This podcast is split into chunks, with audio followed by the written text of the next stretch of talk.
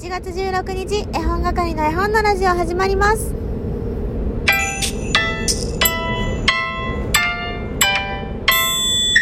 こんにちは絵本係まこです。この番組は絵本つながる言葉命をテーマに活動している絵本係が絵本の話をしたり絵本じゃない話をしたりする12分間です。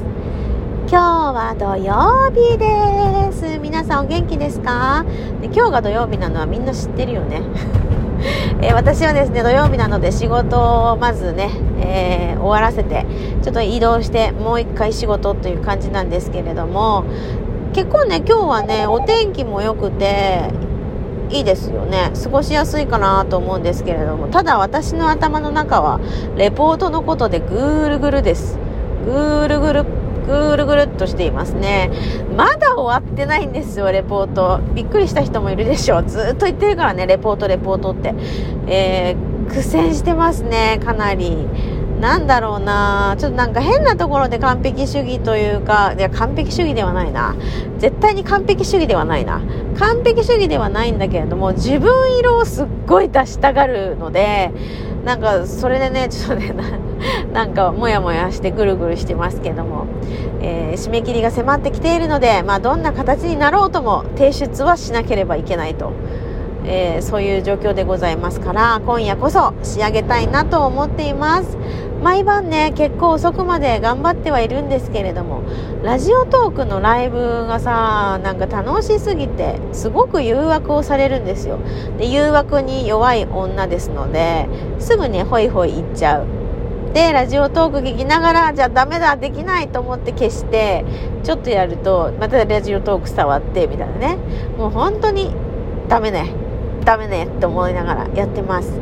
えー、ラジオトークさんの方で今はライブチャレンジをね、えー、1週間ごと区切ってやられてますけれども1週目は参加させてもらったんですが、まあ、2週目はねちょっとお休みしようかなと思っているのでしばらくは夜のライブしないと思います。またね3週目でもしかしたらやるかもしれないのでその時はぜひぜひ、えー、遊びに来ていただければと思いますで、えー、何喋ろうと思ったんだっけな？あ、そうそう、昨日は、えー、トーク一つ上がってますけれども、2021新春トークリレーというハッシュタグをつけて、えー、上げてます。これはラジオトーカーの向こう姉さんという方が企画したイベントでありまして、えー、とね、お題のバトンが回ってくるんですけども、それに沿ってね、トークをして、あの回していってねリレーになるようにという感じの、えー、イベントなんですけれども私は、え、第5走者ということで第5走者か。ちょっともうおかしいよね。5走者第5走者です。第5走者として走らせていただきました。でなんかね人の企画に参加させていただくってなるとねやっぱね責任感がすっごい強いのでちゃんとしたものを恥ずかしくないものをあの泥を塗らぬようにと思ってね頑張ってたらさ4時間も収録にかかっちゃったわけですよ。4時間ずっと撮り直し。だからもう50回以上喋っていましたね。だからもう喉がカラカラで喉がイガイガでという状態なんですけれどもあのまあまあ無事にね、えー、あげることができましたし、えー、褒めていただけることもあのあったので、まあ、良かったなとは思うんですけれどもあのだからレポート進んでないんじゃないのというそういうツッコミねあの あるかと思いますが私はそう思います。でもねあの楽しかったしすごく勉強になりました。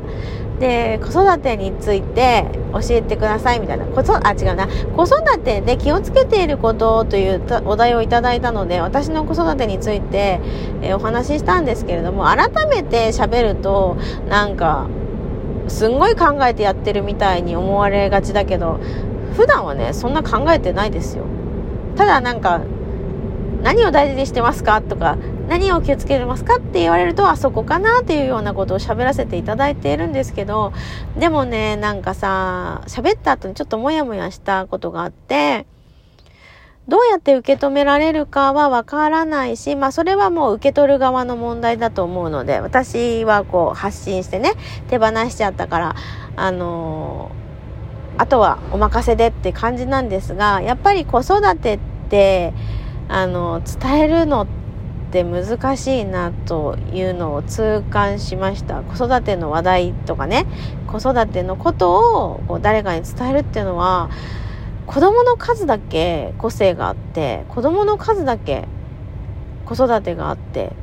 親子の数だけもねあるわけだからなんかたまたま私がこうお題をいただいて喋ったんだけどまあこれがハマらないご家庭もあるだろうしそんなの絶対無理っていうところもあるだろうしいいねっていう人もいらっしゃるだろうしまあそれは様々でいいとは思うんですけれどもなんかもうちょっとフォローの言葉入れられてたらなーっていうのはあります。で私最後にね自分は絶対無理しないっていうのを言おうと思ったんだけど言えてたのかな？言えてなかったのかな？ちょっと私まだ怖くてね、聞けてないんですよ。自分のあの収録は。いつかね、まあ、レポート終わって余裕が出てきたら聞こうかなとは思っているんですけど、うん。あの、補足ここでさせていただけるなら、自分の無理はしないっていうのが一番です。一応基礎は昨日喋った大体の内容で合ってるんだけど、無理をしてまでそれはしないよっていうことが本当は言いたかったんだけど言えてたのか言えてないのかもう記憶が定かじゃないという状態なので。ねえ。まあいろいろありますから子育てもね。私はねまだ一人しか子供がいないし割とこう仕事に余裕時間の余裕があるタイプの仕事なのでなんかねどうだろうね。みんなと一緒にして考えちゃダメなのかもしれないなというのが後でもやもやしたことです。うん。